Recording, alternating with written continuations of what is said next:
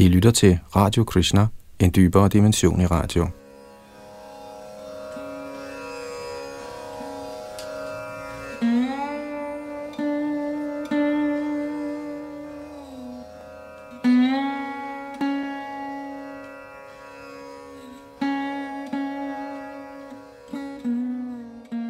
Sidste gang i vores gennemgang af Srimad Bhagavatam nåede vi til tekst 20 i 11. bogs 8. kapitel, der hedder Fortællingen om Pingala. Og i dag fortsætter vi ved tekst 21, her hvor Yadunandanda sidder bag mikrofon og teknik.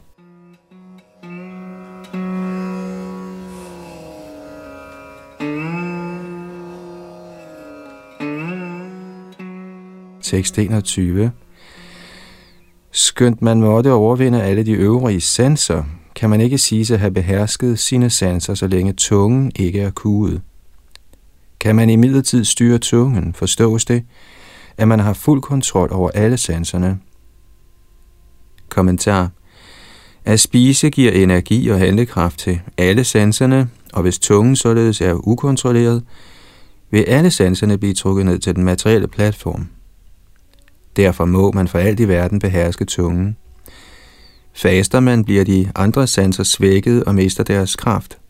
Tungen bliver imidlertid mere grodig efter velsmagende mad, og når man endelig giver sig hen til tungen, kommer alle sanserne hurtigt ud af kontrol. Derfor giver Shalila Vishwanath Chakravarti Thakur det råd, at man indtager Mahaprasad, levningerne af herrens mad, i moderate mængder. Eftersom tungens funktion også er at tale, skal man udtale den højeste herres strålende navn og smage henrykkelsen i ren Krishna-bevidsthed. Som udtalt i Bhagavad Gita 9.59, Rasavarajang Rasopyasya Parangdrishtva Nivaratate, er det kun gennem Krishna-bevidsthedens højere smag, at man kan give afkald på den dødbringende lavere smag, der holder en fanget i materiel slaveri.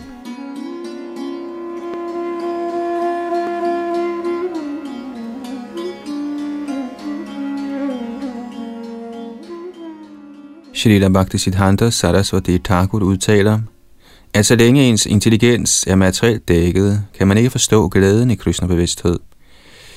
I sit forsøg på at nyde uden Krishna forlader det levende væsen den højeste herres bolig, kaldet Vrajabhumi, og kommer ned til den materielle verden, hvor han hurtigt mister kontrollen over sine sanser. Man bliver især offer for tungen, maven og kønsorganerne, der udøver et uudholdeligt pres på den betingede sjæl. Disse begær stiller imidlertid af, når man genetablerer sit lyksalige forhold til Herren, der er det virkelige reservoir for al glæde. Den, som er knyttet til Krishna-bevidsthedens smag, følger automatisk det religiøse livs regler og forskrifter, grundet spontan tiltrækning til Vishuddha Sattva, eller den rene godheds kvalitet. Uden sådan spontan tiltrækning forvirres man helt sikkert af de fysiske sansers drifter.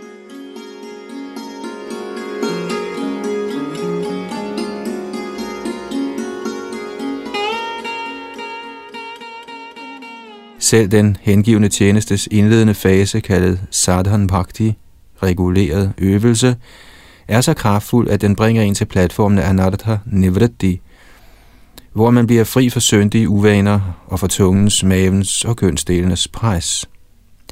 Således bliver man udfriet fra den materielle afhængighedsslaveri og kan ej længere næres af den materielle energis fristelser. Som det siges, det er ikke guld alt, der glimrer. I den forbindelse anbefaler Shrila Bhaktisiddhanta Saraswati Thakur, at vi betænker følgende sang, der er skrevet af hans far, Shrila Bhaktivinod Thakur, Sharira Vidya Jal, Jodendriya Tahe Kal, Jive Pele Vishaya Sagare, Taramadhye Jivayati, Lobhamoy Sudurmati, Take Jita Kothina Sangsari, Krishna Baradoyamoy, Kuribare Jiva Joy, Swaprasada Nodilobhai, Shayon Namrita Pau, Radha Krishna Gunagau, Ko Chaitanya Nitai. Citat. O Herre, denne krop er en klump af uvidenhed, og sanserne er et netværk af veje, der fører til døden. På en eller anden måde er vi faldet ned i dette ocean af materiel sansenydelse, og af alle sanserne er tungen den mest grådige og ustyrlige. Det er uhyre vanskeligt at besejre tungen i denne verden. Men du, kære Krishna, er meget venlig mod os og har givet os sådan dejlig prasadam, kun for at vi kan beherske tungen. Nu indtager vi denne prasadam til vores fulde tilfredsstillelse og lovpriser deres excellencer Shri Shri Radha Krishna og påkalder kærligt herren Chaitanya og herren Nityanandas hjælp. Citat slut.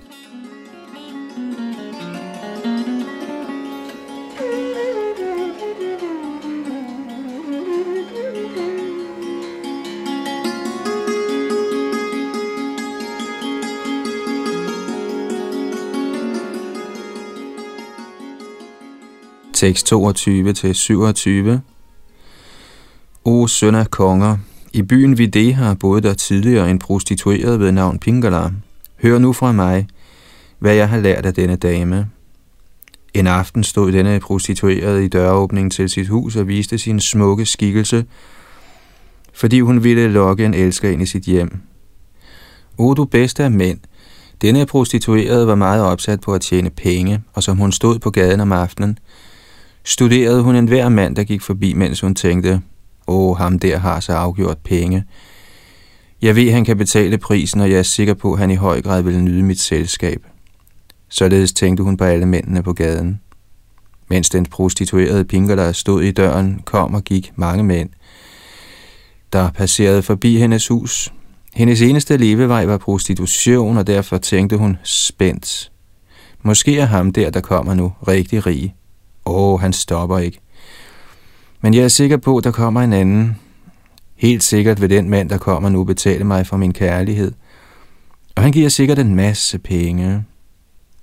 Med således forgæves håb, stod han og lænede sig op ad døråbningen, ude af stand til at afslutte sit foretagende og lægge sig til at sove. I sin bekymring gik hun under tiden ud mod gaden, og under tiden gik hun tilbage ind i huset. På den måde blev det snart midnat. Som det blev længere hen på natten, blev den prostituerede, der intenst begærede penge, gradvist modløs, og hendes ansigt mistede glansen. Således fyldt af iver efter penge og yderst skuffet, begyndte hun at føle en stor afsondrethed fra sin situation, og lykke opstod i hendes sind.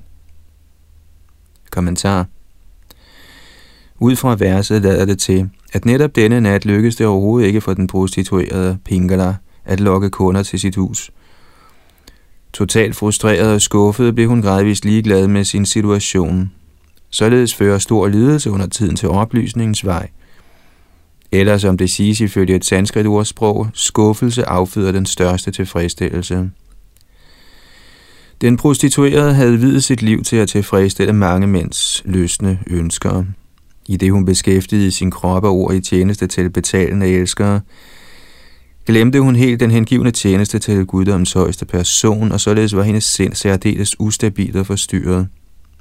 Komplet frustreret gik hun helt kold og begyndte at føle ligegyldighed over for sin situation, og lykke steg op i hendes sind.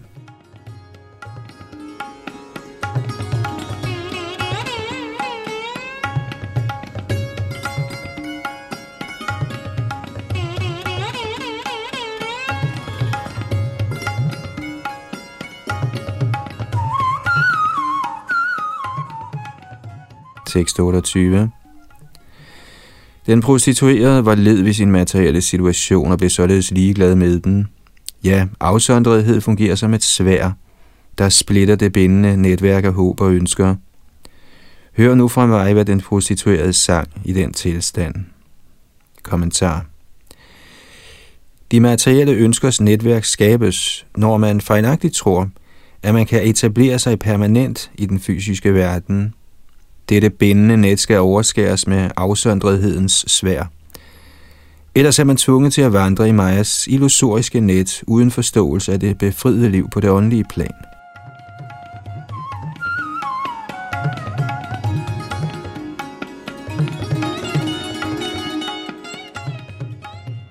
Tekst 29 og 30 O konge, ligesom et menneske, der mangler åndelig viden, aldrig overvejer at give afkald på sin falske følelse af ejerskab over materielle ting, ønsker et menneske, der ikke har udviklet afsondrethed, aldrig at opgive den materielle krops trældom. Den prostituerede Pingala sagde, Tænk, hvor vildt jeg er. Fordi jeg er ude af stand til at styre mit sind, begærer jeg ligesom en tåbe, vellystig nydelse fra en ubetydelig mand. Kommentar i den materielle tilværelse bliver alle sanserne lokket af forskellige genstande, og således bliver den betingede sjæl en første klasses nar. Årsagen til materiel liv er ens ligegyldighed over for den absolute sandhed. Den betingede sjæl tænker, han er den fysiske verdens herre og nyder, og betragter sansenydelse som livets mening. Jo mere man forsøger at more sig i den materielle verden, jo mere øges ens illusion.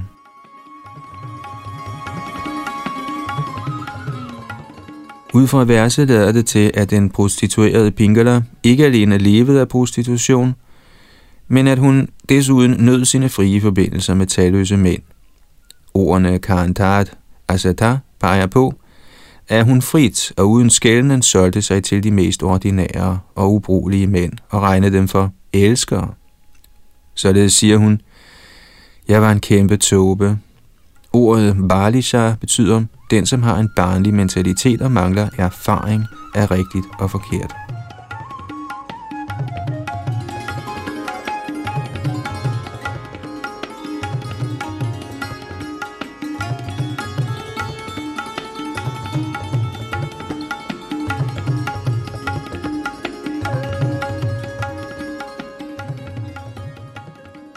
Tekst 31 jeg er en sådan tåbe, at jeg forlod tjenesten til den person, der for evigt sidder i mit hjerte, og faktisk er mig allermest kær.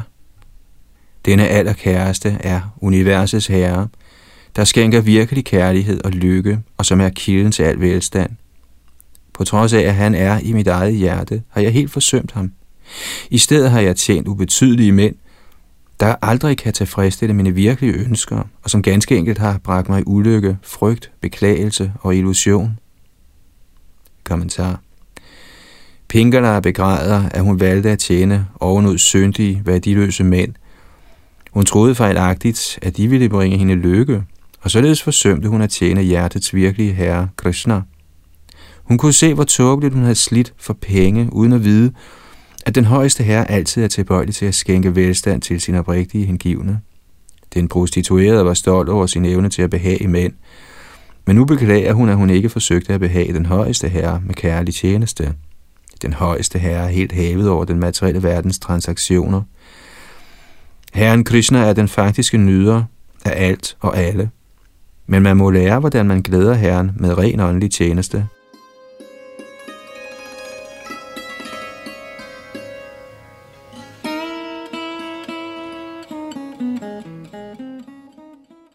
Tekst 32 hvor har jeg forgæves tortureret min egen sjæl. Jeg har solgt min krop til lystfyldte grådige mænd, der selv er genstand for medynk. Gennem prostitutionens afskyelige beskæftigelse håbede jeg på at få penge og sexnydelse. Kommentar. Prostitutionens kunst baserer sig på at vække den nydende ånd i mænd. Til synlædende var denne prostituerede så tåbelig, at hun fastholdt en romantisk opfattelse af sit erhverv, og i virkeligheden forsøgte at nyde kærlighedsaffære med sine kunder, uden at indse, at de var de laveste af mænd med de afskyeligste motiver. I lighed med den prostituerede pinker, der må man forstå, at forsømmer man herrens indgivende tjeneste, falder man offer for illusionskraften med stor lidelse til følge.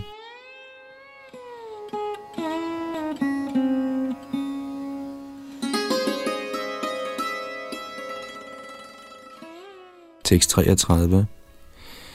Denne materielle krop er ligesom et hus, hvor jeg, sjælen, bor. Knoglerne, der danner ryggrad. Ribben, arme og ben er som bjælker, tværbjælker og søjler i huset. Og hele konstruktionen, der er fuld af afføring og urin, er dækket af hud, hår og negle. De ni døre, der fører ind i kroppen, afgiver konstant ildelugtende substanser. Hvilken kvinde ud over mig kunne være så tåbelig, at hun hengav sig til dette fysiske lame i den tro, at hun kunne finde glæde og kærlighed i denne tingest. Kommentar De ni døre, der fører ind og ud af kroppen, er de to øjne, de to næsebor, munden, ørerne, kønsdelene og anus. Vangsha, eller ryggrad, betyder også bambus, og faktisk minder skelettet om en bambuskonstruktion. Ligesom bambus øjeblikkeligt kan brændes til aske eller hugges i små stykker, kan den fysiske krop, der konstant nedbrydes, hvert øjeblik knuses til pulver, skæres i stykker, brændes, kvæles osv. I sidste ende må kroppen gå i opløsning, og derfor er der i sandhed ingen så uheldig som den, der har videt alt til denne flygtige krop, der er fuld af ubehagelige ting.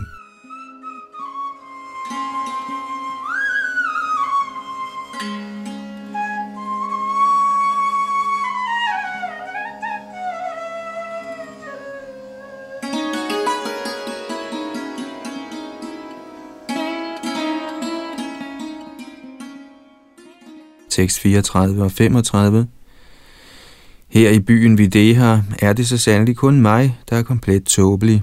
Jeg forsømte guddommens højeste person, der giver os alt, sågar vores oprindelige åndelige skikkelse, og i stedet ville jeg nyde tilfredsstillelse med mange mænd. Guddommens højeste person er absolut den kæreste for alle levende væsener, fordi han er en værs velønder og herre. Han er den højeste sjæl, der befinder sig i en værs hjerte. Derfor vil jeg nu betale prisen af total overgivelse, og ved således at købe Herren, vil jeg nyde sammen med ham, ligesom Lakshmi Devi. Kommentar De betingede sjæles virkelige ven er den højeste herre, og kun han kan skænke livets højeste fuldendelse. Ved at følge eksemplet med Lakshmi Devi, der altid bliver ved herrens lotusfødder, vil man helt sikkert opnå evig lykke.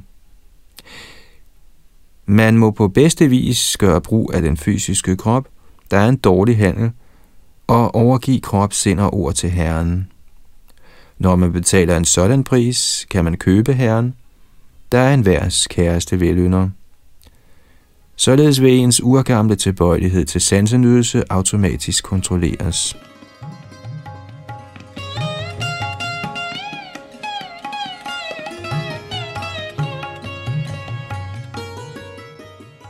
Tekst 36. Mænd giver kvinder sansenydelse, men alle disse mænd, ja selv himlens halvguder, har en begyndelse og en ende. De er alle midlertidige frembringelser, der vil fjernes af tiden. Så hvor meget virkelig nydelse eller lykke kunne nogen af dem give deres hustruer? Kommentar. I denne materielle verden går alle grundlæggende efter deres egen sansenydelse – og således bliver enhver tilindegjort gjort ved tidens indflydelse. På det materielle plan er der i grunden ingen, der hjælper nogen andre. Såkaldt fysisk kærlighed er kun en bedragerisk proces, som kvinden Pinkala nu opdager.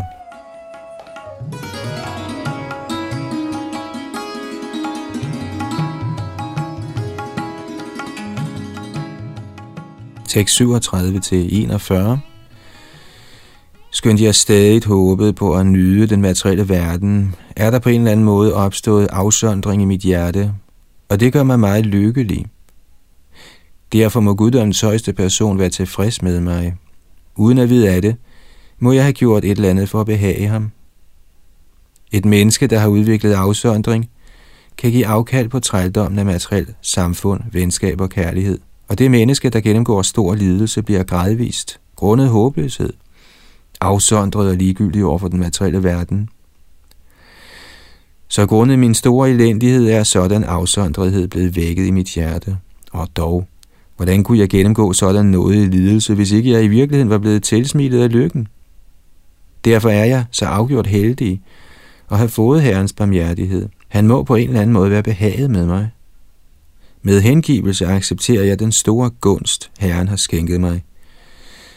Nu da jeg har opgivet mine syndige ønsker om ordinær sansenydelse, søger jeg ly hos ham, guddommens højeste person.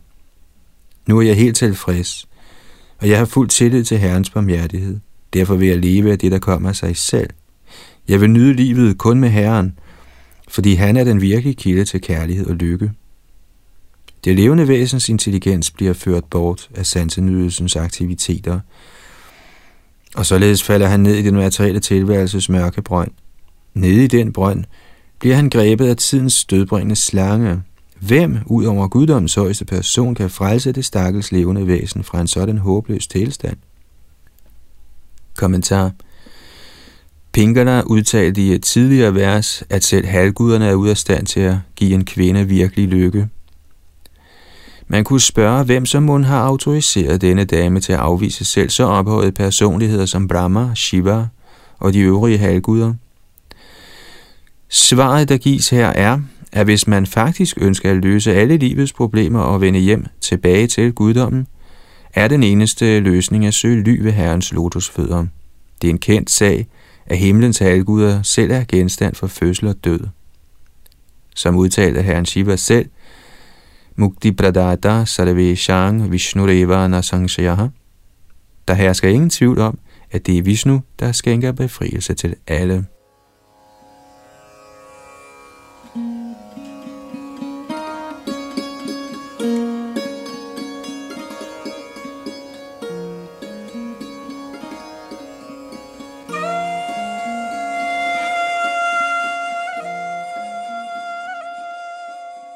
Tekst 42 Når det levende væsen ser, at hele kosmos er fanget af tidens slange, bliver han besindig og nøgteren og gør sig samtidig fri af alt materiel sansenydelse. I den tilstand er det levende væsen egnet til at være sin egen beskytter. Kommentar I dette vers udtaler Bingala, at en selverkendt sjæl ved Herrens nåde kan se, at hele universet befinder sig inde i gabet på tidens mægtige slange. Så afgjort er dette ingen lovende situation, og den, som ser det, mister sit ønske om sansenydelse. Så ved Herrens ubegrundede barmhjertighed kan det åndeligt nøgterne, levende væsen beskytte sig imod illusionen. Siden Pinker nu forhærliger guddommens person, fordi han nådigst skænker frelse, kan følgende spørgsmål opstå. Tilbeder hun Herren af kærlighed, eller er hun blot en frihedssøger, der ønsker frihed for den materielle tilværelse? Som svar kunne man sige, at hun i sin kristnebevidste tilstand allerede er befriet, skønt stadig i denne verden. Hendes program vil fra nu af helt enkelt være at yde guddommens person kærlig tjeneste uden personlige motiver herunder frelse.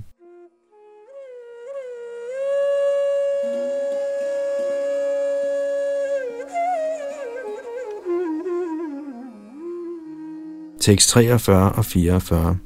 Avadhutaen sagde, Således fast besluttet afskar Pingala alle sine begær efter sexnydelse med elskere, og således kom hun i en tilstand af fuldstændig fred.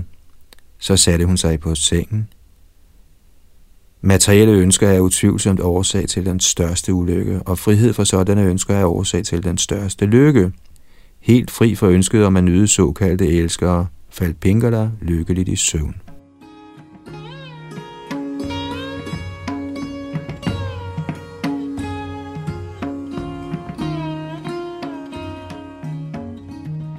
Således ender kommentarerne fra hans guddommelige nåde A.C. Bhaktivedanta Swami Prabhupada til Srimad Bhagavatams 11. bogs 8. kapitel med titlen Fortællingen om Pingala.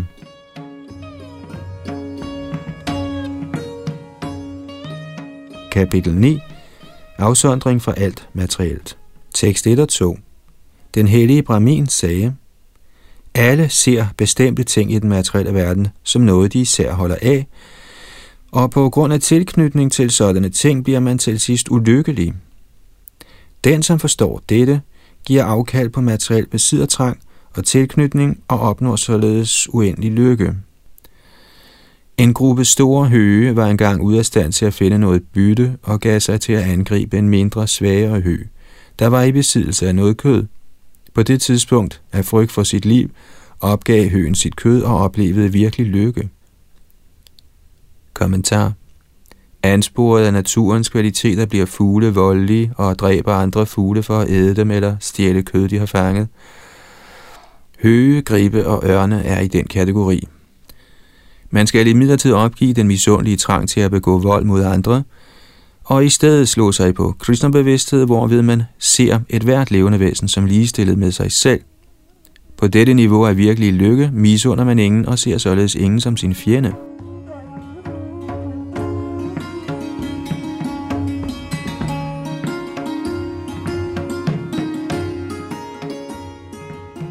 Tekst 3 og 4. I familielivet er forældrene altid bekymrede om deres hjem, børn og anseelse. Men jeg har intet at gøre med disse ting. Jeg bekymrer mig slet ikke om nogen familie, og jeg er ligeglad med ære og vanære. Jeg nyder kun sjælens liv, og jeg finder kærlighed på det åndelige plan. Således vandrer jeg på jorden ligesom et barn. I denne verden er to slags mennesker fri for al bekymring og opslugt af stor glæde. Den tilbagestående og barnlige tåbe, og den, som har nærmet sig den højeste herre, der befinder sig hinsides naturens tre kvaliteter. Kommentar De, som brændende søger fysisk sansenydelse, presses gradvist ned i en elendig tilstand i livet, fordi ved selv det mindste brud på naturens love, må man lide syndige reaktioner. Således er selv materielt opmærksomme og ambitiøse mennesker hele tiden bekymrede, og fra tid til anden kastes de ud i stor elendighed. De, som er tåbelige og tilbagestående, lever imidlertid i et paradis for tåber, og de, som har overgivet sig til Herren Krishna, er opfyldt af transcendental lyksalighed. Derfor kan både tåben og den hengivne kaldes fredfyldte i den forstand, at de ikke oplever det materielt ambitiøse menneskes normale bekymringer. Det betyder imidlertid ikke, at den hengivne og tåben er på samme niveau. En tåbes fred er ligesom en død stens, hvorimod den hengivnes tilfredsstillelse er baseret på fuldendt kundskab.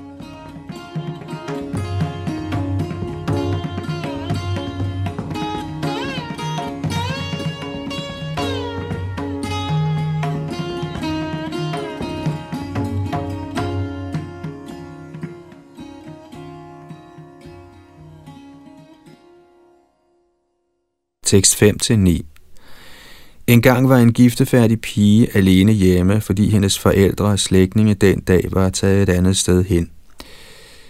På det tidspunkt ankom nogle mænd til huset, der især ønskede at ægte hende. Hun tog imod dem med al tænkelig gæstfrihed. Pigen gik til et afsides sted og begyndte at tilberede mad, sådan at de uventede mandlige gæster kunne få noget at spise, som hun tærskede risene, raslede konkyliarmbåndene på hendes håndled mod hinanden og lavede en vældig larm. Den unge pige frygtede, at mændene ville anse hendes familie for fattig, fordi deres datter tog sig af den jævne tjeneste af tærske ris. Intelligent nok fjernede pigen armbåndene, undtagen to på hver arm. Den unge pige genoptog så tærsningen, men de to armbånd på hver arm fortsatte med at skramle sammen og larme. Så fjernede hun et armbånd fra hver arm, og med kun et tilbage på hvert håndled, var der ikke mere larm. O du fjendens tugter, jeg rejser over jordens overflade og lærer konstant om denne verdens væsen. Og således bevidnede jeg personligt den unge piges belæring. Kommentar Brahmin vismanden forklarer her for kong Yadu, at han ikke fremlægger teoretisk viden, snarere har den opmærksomme og tankefulde Brahmin ved at vandre gennem verden personligt erfaret belæringerne fra alle de ovennævnte guruer. Så i stedet for at hævde, at han ligesom Gud er alvidende, forklarer han ydmygt, at han trofast har lært disse ting på sine rejser –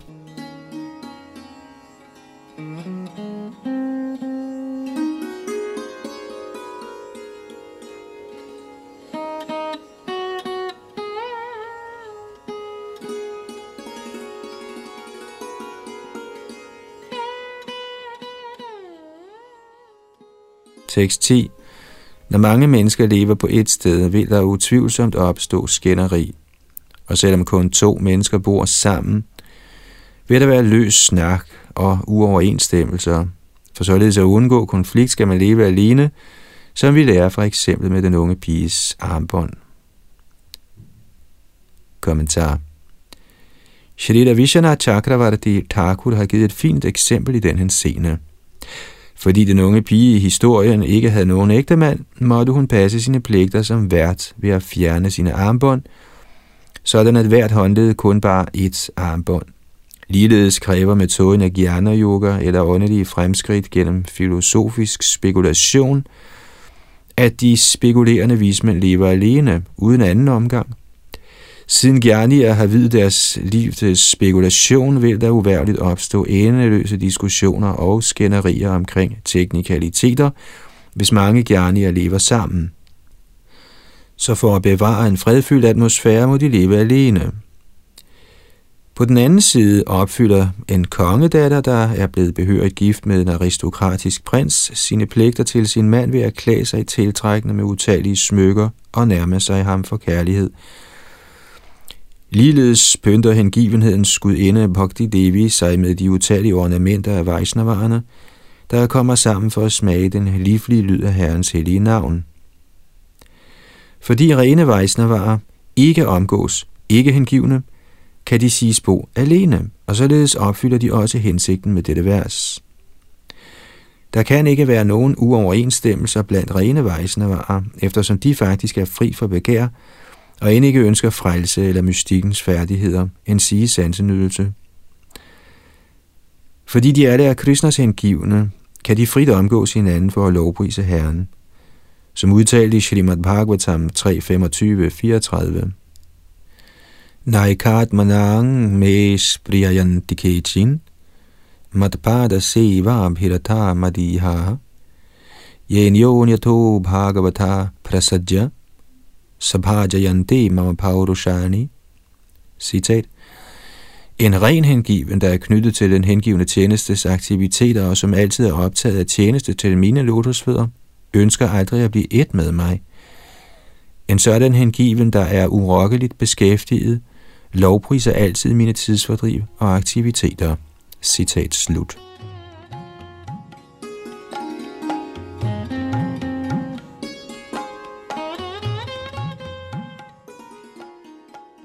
Shrila Bhakti Siddhanta Saraswati Thakur har givet følgende kommentar til dette vers, og jeg citerer.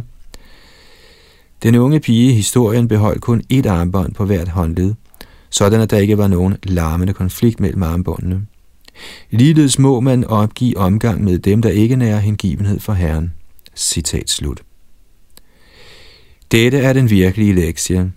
En rigtig vejsnap er altid ren og pletfri i sin karakter. Men på de steder, hvor ikke hengivne samles, vil der utvivlsomt være misundelig kritik af Herrens hengivne tjeneste, og de, som fejlagtigt forsøger at analysere virkeligheden uden guddoms højeste person, vil skabe meget forstyrrende larm i navnet af filosofi. Derfor skal man blive på de steder, hvor den højeste herre bliver behørigt tilbedt efter vedisk standard.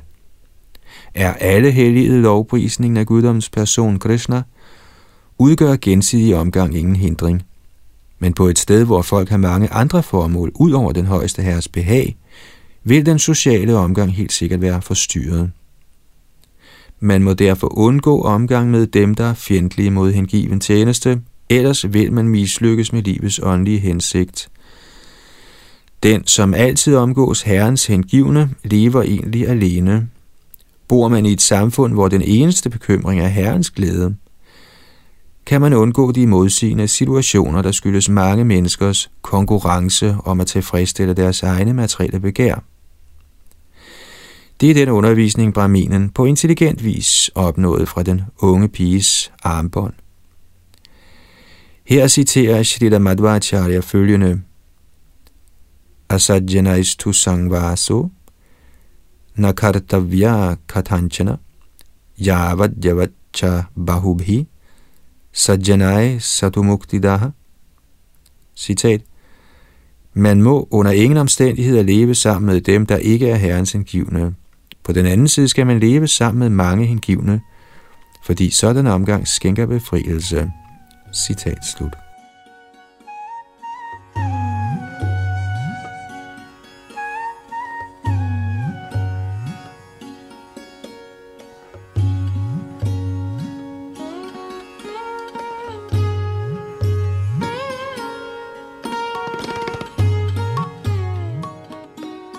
6-11.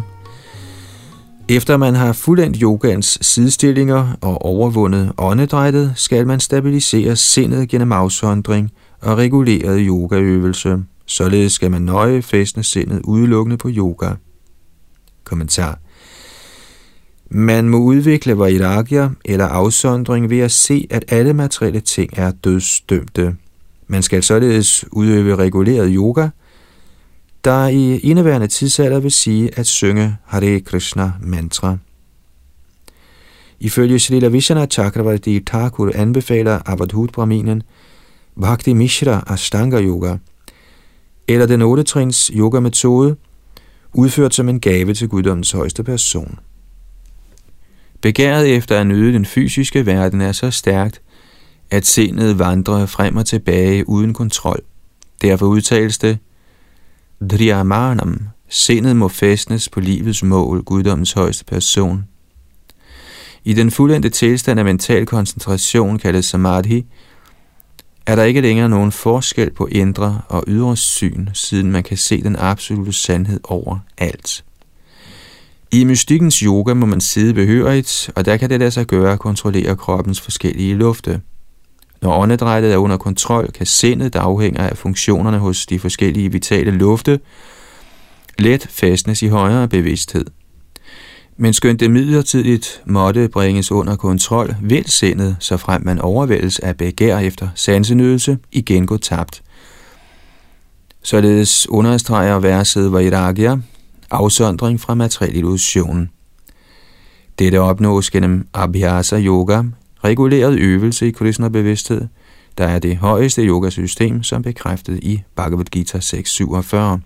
Yoginam abhisarveshang madgatena andratmana Shradhavan bhajate yomang same yuktatamo mataha, som betyder, og af alle yogier er han, som altid dvæler i mig med stor tro, og tilbyder mig i transcendental kærlig tjeneste, den mest intimt forenet med mig i yoga, og den højeste af alle.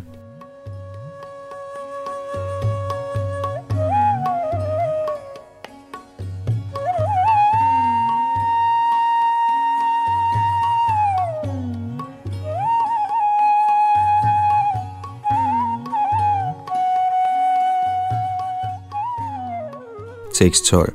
Sindet kan kontrolleres, når det fastnes på guddommens højeste person.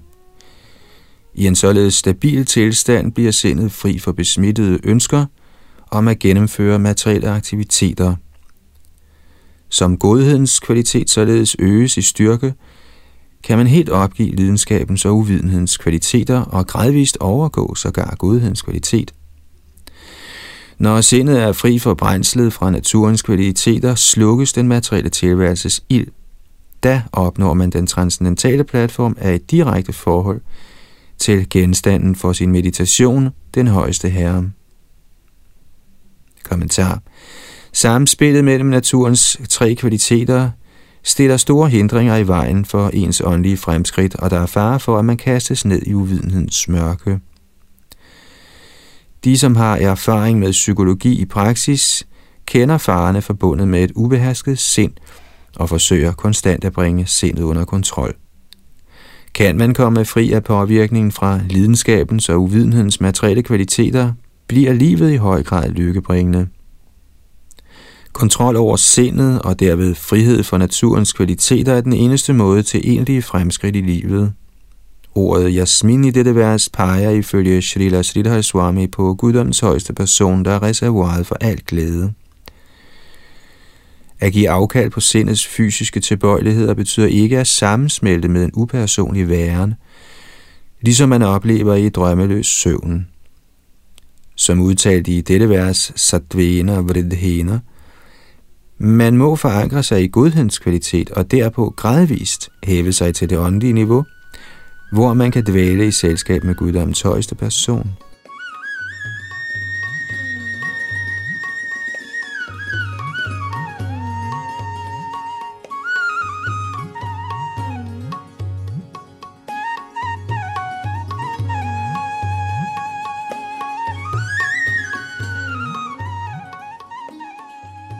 Tekst 13 når ens bevidsthed er helt festnet på den absolute sandhed, guddommens højeste person, ser man således ej længere dualitet eller indre og ydre virkelighed. Eksemplet gives med pilemageren, der var så opslugt af at lave en lige pil, at han slet ikke lagde mærke til, at kongen i egen person passerede forbi lige ved siden af ham. Kommentar når kongen kommer forbi på en offentlig vej, forstås det, at han bliver bebudet af pauker og andre musikinstrumenter og ledsaget af soldater og andre medlemmer af sit følge. Så skønt denne kongelige festivitas passerede lige forbi hans værksted, bemærkede pilemageren intet, fordi han var i den grad fordybet i sin foreskrevne pligt af at lave en pil lige og spids. Den, som er helt og aldeles opslugt af kærlig hengiven tjeneste til den absolute sandhed, Shri Krishna, tager ikke længere notits af materiel illusion. I dette vers henviser ordet bahis, ydre, til sansenydelsens utallige genstande, såsom mad, drikke, sex osv., der trækker den betingede sjæls sanser ind i materiel dualitet. Ordet andram eller indre henviser til erindringer af tidligere sansenydelse eller håb og drømme om fremtidige materialistiske situationer. Den, som overalt ser den absolute sandhed, Shri Krishna, afviser kategorisk både indre og ydre illusion. Dette kaldes muktipad eller befrielsens status. På denne platform lærer man hverken tiltrækning eller modvilje over for sansernes genstande. Snarere er der kærlig fordybelse i den absolute sandhed Krishna og et overvældende ønske om at behage ham i hengiven tjeneste. Den, som forlader Krishnas virkelighed, tvinges til på værdiløs vis at vandre i den mentale spekulationsrige. Den, som ikke er i stand til at se, at den absolute sandhed med Herren Krishna udgør hele eksistensens baggrund og grundlag, vil blive forvirret af det falske begreb, at der er noget, der ikke er Krishna. Alt udstråler for Herren, og han er Herren over alt. Denne simple forståelse er den faktiske eksistentielle situation.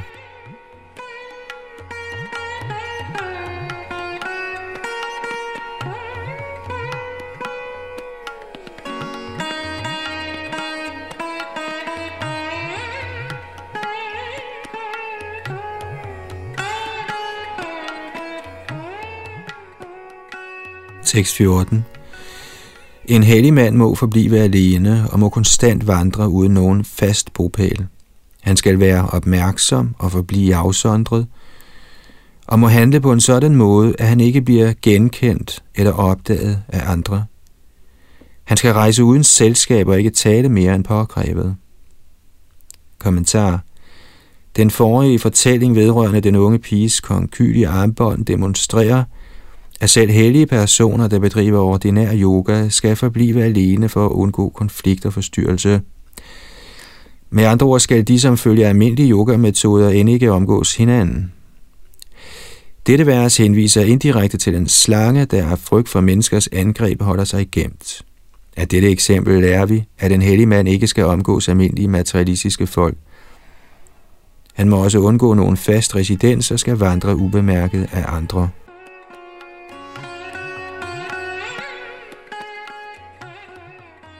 Vor deltagelse i materiel eksistens er grunden til vores ulykke, så den materiel fordybelse ødelægger livets virkelige formål, Krishna-bevidsthed. Man må på en eller anden måde give afkald på sin dybt rodfæstede tilknytning til materielt samfund, venskab og kærlighed. Man må øve sig i afsondrethed, og ved at overgive sig til Krishna-bevidsthedens principper, begynder man sit lykkebringende liv. Vi har indrettet livet ifølge Vardhanashrams systemet kan man tage det første skridt i selverkendelse. Med andre ord skal man finde sig en ærlig beskæftigelse og regulere sit sexliv, enten ved at opgive det som brahmachari eller sannyasi, eller ved at leve som gift husholder. Uden regulering af ens beskæftigelse og personlige liv vil der opstå kaos, og åndelige fremskridt bliver meget vanskelige. Tilknytning til materielt samfund, venskaber og kærlighed baserer sig på lange forudgående erfaringer i den materielle verden. De udgør store hindringer på vejen af transcendental forståelse, og hvis man fastholder dem, vil åndelige fremskridt være uhyre vanskelige. Chaitanya Mahaprabhu underviste gennem sit eksempel og sine forskrifter, hvad en hengiven skal og ikke skal gøre – og lydighed mod sådanne principper fører en til vejen af fuldendt perfektion. Således må man hæve sig over almindelig social skik, der fører det levende væsen hen imod værdiløs sansenydelse.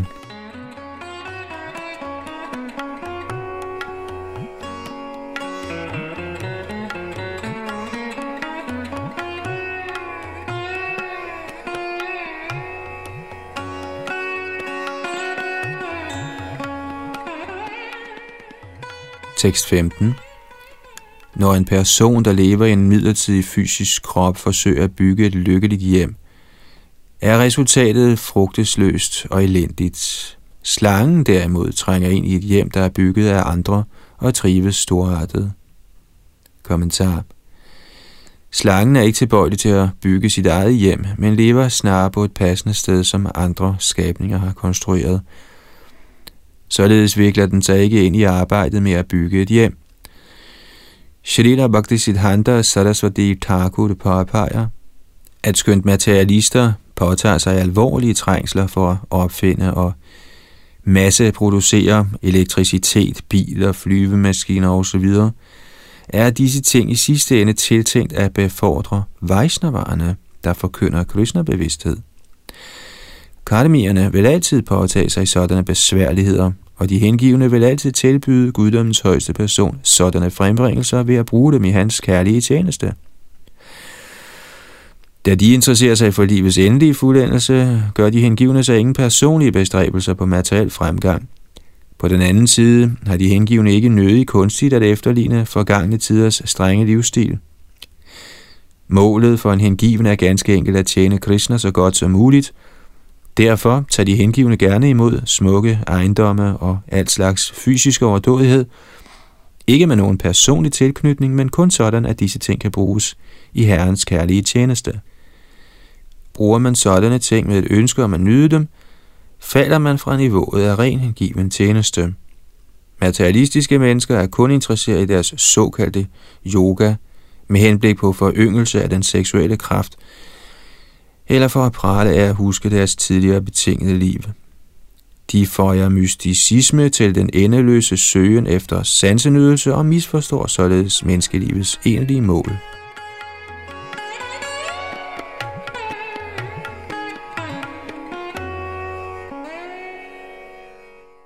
Tekst 16. Herren over universet, Narayan, er alle levende væseners tilbedelsesværdige Gud. Uden fremmed assistance skaber Herren dette univers ved sin egen kraft, og ved tiden for udslettelse ødelægger Herren universet gennem sin personlige udvidelse i form af tiden og trækker hele kosmos herunder alle betingede levende væsener tilbage ind i sig selv. Således er hans uendelige selv – ly og reservoir for alle energier. Den subtile pradhan, der er basis for hele den kosmiske manifestation, bliver bevaret inde i Herren og er i den forstand ikke forskellig fra ham. I udslettelsens kølvand står Herren alene. Kommentar Som det vil blive forklaret i vers 21 i dette kapitel, kan Herrens selvstændige skabelse og udslettelse af universet sammenlignes med æderkoppens skabelse og tilbagetrækning af sit væv. Ordet eka eller konen nævnes to gange i dette vers for at understrege, at der kun er én højeste person i guddommen, og at alle kosmiske anlægner, såvel som åndelige tidsfordriv, alene udføres af hans kraft. Ifølge Srila Vishwanath Chakravarti Thakur henviser dette vers til Karanarana Vasai Vishnu, eller Mahavishnu, der ligger i årsagshavet. Ordene Atmadhar og Akhilashraya peger begge på, at Narayan er hele eksistensens reservoir og ly. Atmadhara indikerer, at herrens personlige læme er ly for alting. Mahavishnu er en fuldstændig del af Herren Krishna, guddoms oprindelige højeste person, fra hvis læme utallige energier udstråler, der viser sig i de fysiske og åndelige verdener. Ifølge Brahma Samhita hviler disse utallige verdener inden i Brahma Jyoti, eller den åndelige glans, der også udstråler fra Herrens krop. Således er Krishna Ishvara den højeste kontrollør.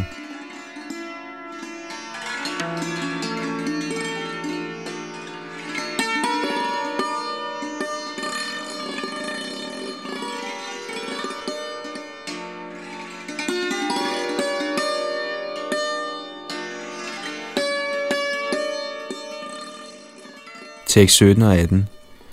Når guddommens højeste person manifesterer sin egen kraft i form af tiden, og fører sine materielle kræfter, såsom gudhedens kvalitet, ind i en neutral tilstand af ligevægt, forbliver han den suveræne kontrollør af denne neutrale tilstand, kaldet Pradhan, såvel som af de levende væsener.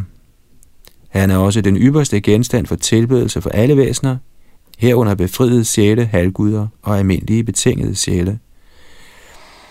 Herren er til evig tid fri for enhver materiel mærkat, og han udgør totalsummen af åndelig lyksalighed, som man oplever ved at se Herrens åndelige skikkelse. Herren udviser således den mest fuldkommende betydning af ordet befrielse.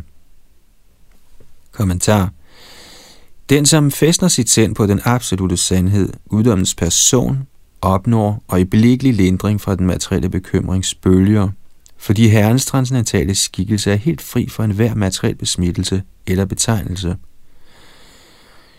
Mindre begavede personer støtter den ulogiske doktrin, at Herren omdannes til sin skabelse, uden at bibeholde nogen adskilt individuel eksistens.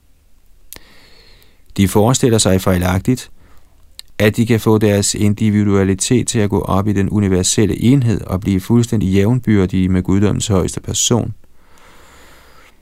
Men ifølge Srimad Bhagavatams mening er guddommens person ikke upersonlig, men i stedet fuld af alle transcendentale kvaliteter. Naturens tre kvaliteter udgør hans underordnede energi, og den almægtige tidsfaktor, på hvilken kvaliteterne hviler, er Herrens personlige udvidelse. Således skaber, opretholder og udsletter Herren den materielle manifestation, men holder sig dog helt adskilt fra den. De betingede sjæle, der ønsker at udnytte Herrens underordnede skabelse, tilskyndes af guddommens person til at gøre dette. Og således bliver de imitationsnyder i materiens midlertidige verden.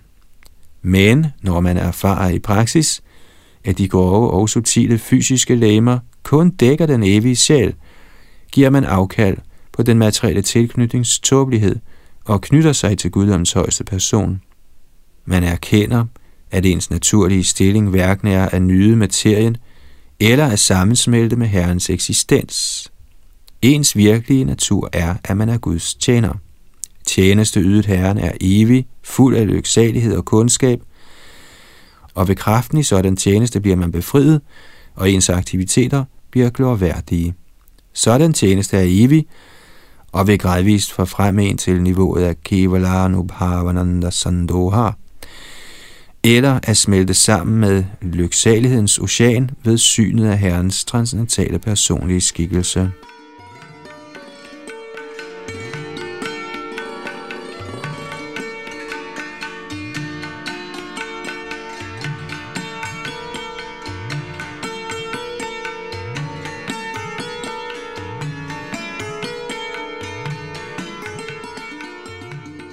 Tekst 19 O du fjendens tugter, ved tiden for skabelsen udfolder guddommens person sin egen transcendentale energi i form af tiden, og ved at bevæge sin materielle energi Maya, bestående af den materielle naturs tre kvaliteter, skaber han Mahatattva.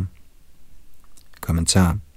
Ordet Kevala betyder ren og peger på, at herrens Kala Shakti eller tidskraft er en transcendental energi, der ikke er forskellig fra hans personlige læme. Brahminen tiltaler her kong Yadu som Arindama, tugter af fjender.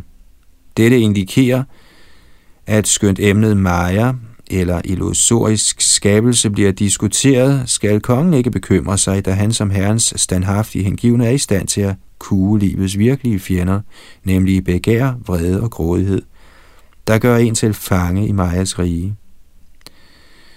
Ordet Sudram peger på Mahatattva, på hvilken mange materielle skabelser hviler, ligesom perler hviler på en tråd. I tilstanden af pradhan eller materiel ligevægt er der intet samspil mellem naturens kvaliteter. I Srimad Bhagavatams tredje bog forklarer herren Kapil i sin Sankhya-undervisning, at guddommens højeste person sætter naturens ligevægtige tilstand i bevægelse, og således finder skabelsen sted. Den skabte, synlige form af naturen, der stimulerer til frugtbærende handlinger, kaldes Mahatattva, som angivet i dette vers.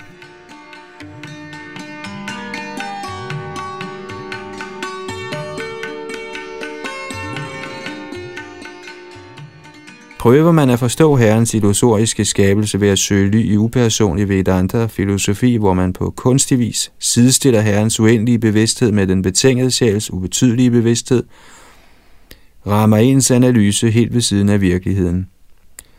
Ordet Svamayam i dette vers peger på, at illusionskraften, der dækker den betingede sjæl, altid står under Herren, hvis bevidsthed er ufejlbarlig og uendelig, og som altid er en person.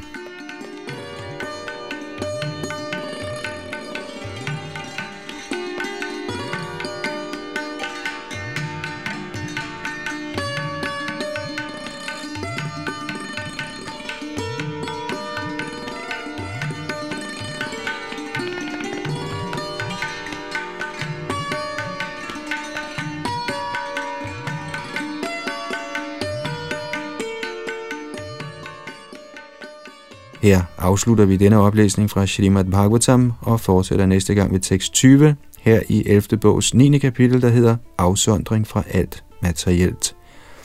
Og som er den fortsatte samtale mellem Brahmin Avadutan og kong Yadu. Bag mikrofon og teknik sad Yadunandan Das. thank you